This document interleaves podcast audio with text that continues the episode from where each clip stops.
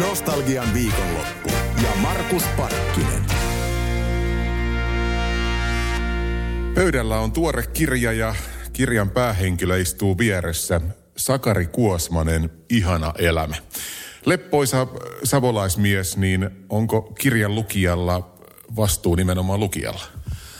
No joo, täytyy myöntää, että olemme mietitty muun muassa Aaken kanssa tota asiaa, ja että, että kun kaikkea ei voi kertoa ja ne mitä kerrotaan, niin ne muistetaan, ja myös se, että niin kuin Tommi Saarela on sen kirjoittanut, että ja jos kaikki kertoisi, niin eihän kaikki uskoisi edes, että mitä kaikkea on tapahtunut. Miten Sakari, sun elämässä on ollut vahvasti, jos otetaan kolme semmoista asiaa, mitä mä ajattelin nostaa esille, niin ruoka, musiikki ja, ja näytteleminen. Niin, kyllähän ne on siis tämmöisiä elämän perus, perusasioita ollut mulle, varsinkin musiikki ja sitten tietysti ruoka nyt aina. Mutta tietysti sen laittaminen ja näytteleminen sitten on tullut vähän myöhemmin elämässä, jos kolmekymppisenä mukaan. Mutta toisaalta niin kun, kyllähän niin lavalle astuminen on aina ollut ihan vaikka pikkupojasta lähtien, niin jotenkinhan sä niin kun näyttelet siinä tai vaikka et tiedostakaan sitä, niin haluat esittää jotain. Ja tietenkin se esittäminen on aina sitten se, että sä toivot, että ihmiset tykkää, ja sitten jos ne tykkää, niin sä menet uudestaan. Että se, se niin kun tavallaan tulee niin kun lapsuudesta mieleen, että kun jossain koulun juhlissa minut laitettiin laulamaan, ja sitten se olikin kivaa. Ja sitten myöhemmin tietysti siitä on tullut ammatti. Ja, ja. Mutta ruokahan sinällään on aina mielenkiintoista, ja sen takia tuli jotain ravintoloitakin perustettua. Itse asiassa nel, neljä kappaletta, josta onneksi olen päässyt kaikista kuivin jaloin eroon, koska se on jyr, jyrkkää toimintaa. Mutta on aika harvinaista, että muistellaan koulun lauluesityksiä positiivisesti. Joo, ei mulla ikinä. Mulla oli itse asiassa niinku todella hauskaa. Tietysti mä jännitti, kyllä mä sen muistan, mutta siihen aikaan, kun mä olin siinä iässä niinku lapsena, niin opeteltiin Merikantoa ja Sibeliusta ja Kuulaa ja siis oikeasti vakavaa musiikkia. Ja tietysti sieltä on tietysti jäänyt semmoinen pohja, että on jäänyt todella, saanut hyvän koulutuksen siihen jo ihan pikkupojasta lähtien. Ja jos savolaisuudesta vielä puhutaan, niin onhan sekin, musta eikö se ole luonnonlahja? No kyllä mä sanon, että siis tota, savolaisten pohjalaiset varsinkin tulee hyvin toimeen keskenään. Että musta se on niin kuin toiset uhoo ja toiset kierroilee, ne pärjää, tekee hyviä diilejä keskenään. Nostalgian viikonloppu ja Markus Parkkinen. Sakari Kuosmasen Ihana elämä elämänkerta on nyt julkaistu. Kun kirjaa kirjoititte, niin tuliko itselle sellaisia tunteita, että oho, tuliko tämmöistäkin joskus tehneen? Joo, kyllä varsinkin tämä kirjailija Tommi Saarela on niin kuin pedantti tietokirjailija.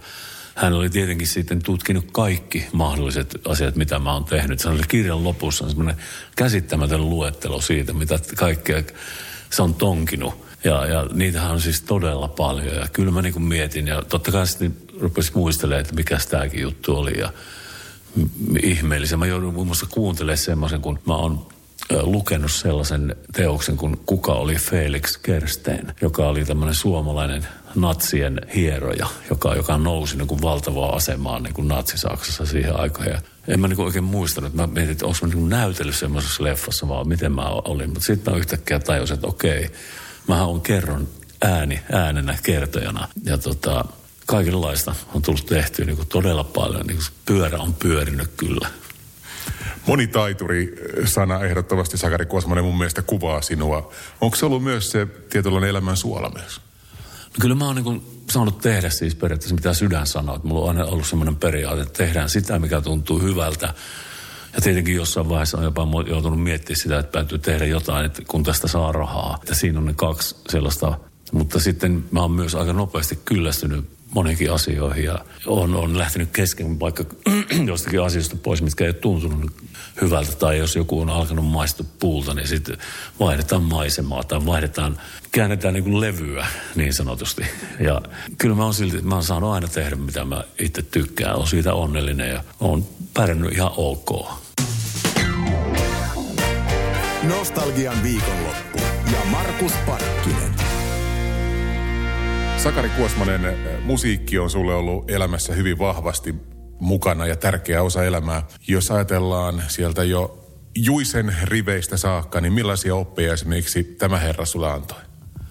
Kyllä se oli se tavallaan se bändi, siis Grand Slam. Että se, miten se orkesteri oli niin kuin yhtenäinen yksikkö Juicen ympärillä. Että Juicehän oli niin kuin se ilmiselvä liideri ja nero. Ja sitten siinä oli myös Tikkamäki, joka liidasi bändiä. Ja se yhteistyö siinä bändissä, se oli niin kuin saumatonta niin lavalla kuin ihan muuallakin. Keikkabussissa ja me lomailtiin yhdessä ja perheiden kanssa. Ja se, se oli niin kuin sellaista oikein kulta-aikaa ja mä pääsin siihen mukaan. Silloin kaikki keikat oli loppuun myytyjä ja se oli vaan niin kuin huikeata aikaa. Hienoa, että sai olla mukana myös niin kuin esimerkiksi tuossa tota, Pyromani palaa rikospaikalle levyllä ja siihen mä sain yhden soolobiisinkin ja, ja, ja siinä oli kuitenkin Musta aurinko nousee, joka oli Juicella ollut yhdeksän vuotta pöytälaatikossa ja se valmistui niin kuin se, tavallaan sille levylle se biisi ja sit sai olla siinä, siinä levytyksessä just mukana, että, mutta kyllä se Juice opetti niin kuin sellaista.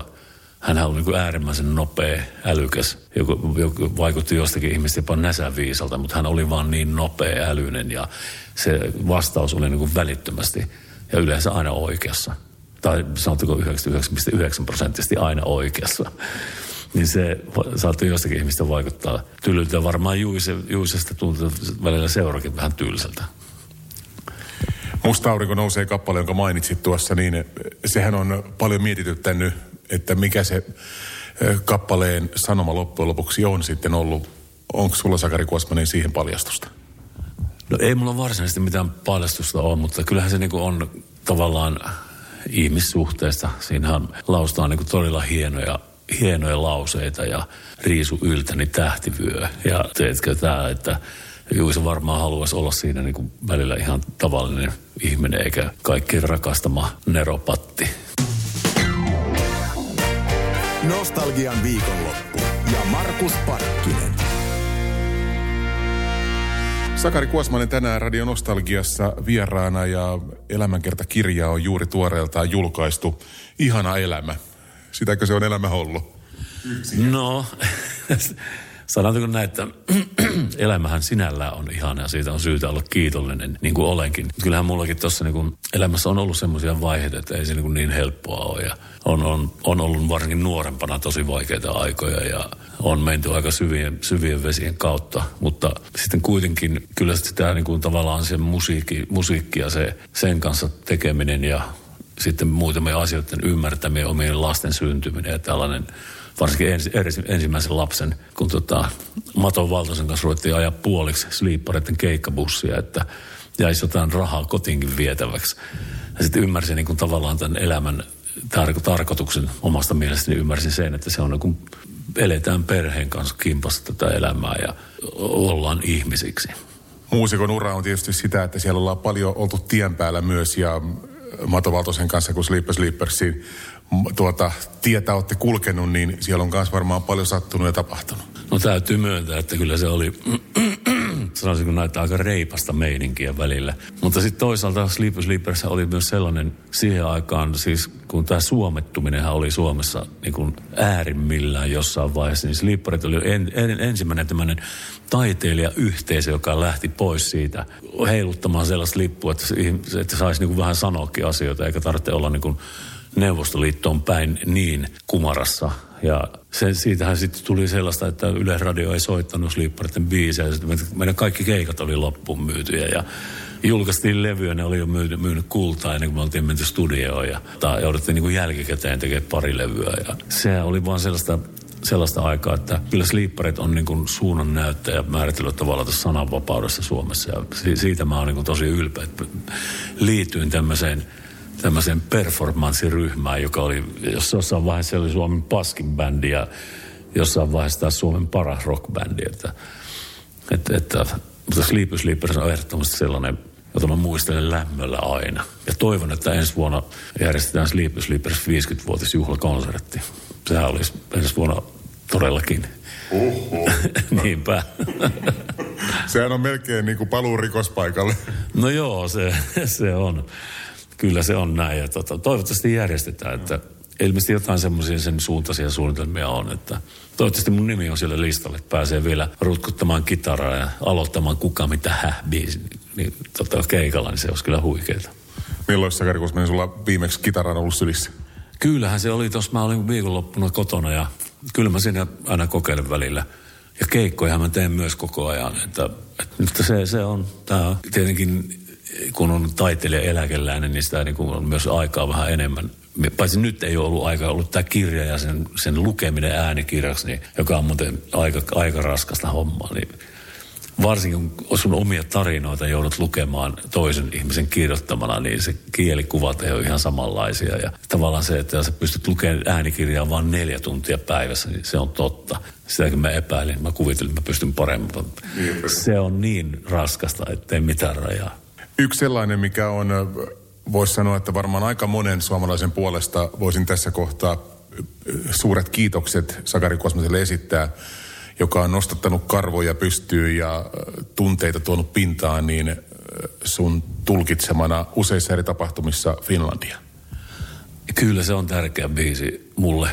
Ja tota, mähän laulan sen ensimmäistä kertaa, muistaakseni kymmenvuotiaana. Samana vuonna mun ukki kuoli. Hän oli niin kuin sotaveteraani, joka oli saanut pahoja vammoja sodassa. Se kuoli sitten tota, vuonna kuusikymmentäkuusi. Ja silloin mä laulan sen koulussa itsenäisyyspäivänä. Siitä se oli niin kuin jäänyt tavallaan, että mulla on aina mun ukki mielessä, kun mä laulan sitä biisiä. Ja sitten totta kai tuossa Pietarankadun Oilersissa me ruvettiin järkkää tällaisia hyvän tekeväisyysbelejä. Niin Pave Maijensen kanssa alussa vedettiin aina sille, että Pave soitti kiippareita ja mä lauloin sitten Finlandia ja sitten jotenkin tuli niin, kuin niin hieno, niin sitten päätettiin levyttää se ja sitten saatiin Sibeliuksen perikunnalta virallinen lupa ja sitten Tikkamäen Anssin hieno sovitus päästiin levyttää. Ja sitten se on todellakin, on siitä ollut myös niin kuin apua mun perheen taloudelle, että se on niin kuin huikea, huikea. Että mä rinnastaisin sen tavallaan niin kuin tähän Aki Kaurismäen tuottamaan tavallaan tämmöiseen julkisuuteen ja siihen, kun pääsi kymmenessä Akin leffassa plus kaikissa muissa elokuvissa näyttelee. Se on semmoinen kaksi semmoista niin kultajyvää mun elämässä on niin tämä Kaurismäki-suhde ja sitten tämä Finlandia-hymni. Ja tietenkin sitten kaikki muut, mutta se on mulle tosi tärkeä. Kiitos paljon Sakari Kuosmanen ja oikein lämmintä syksyä.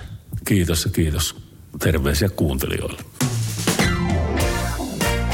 Nostalgian viikonloppu ja Markus Parkkinen.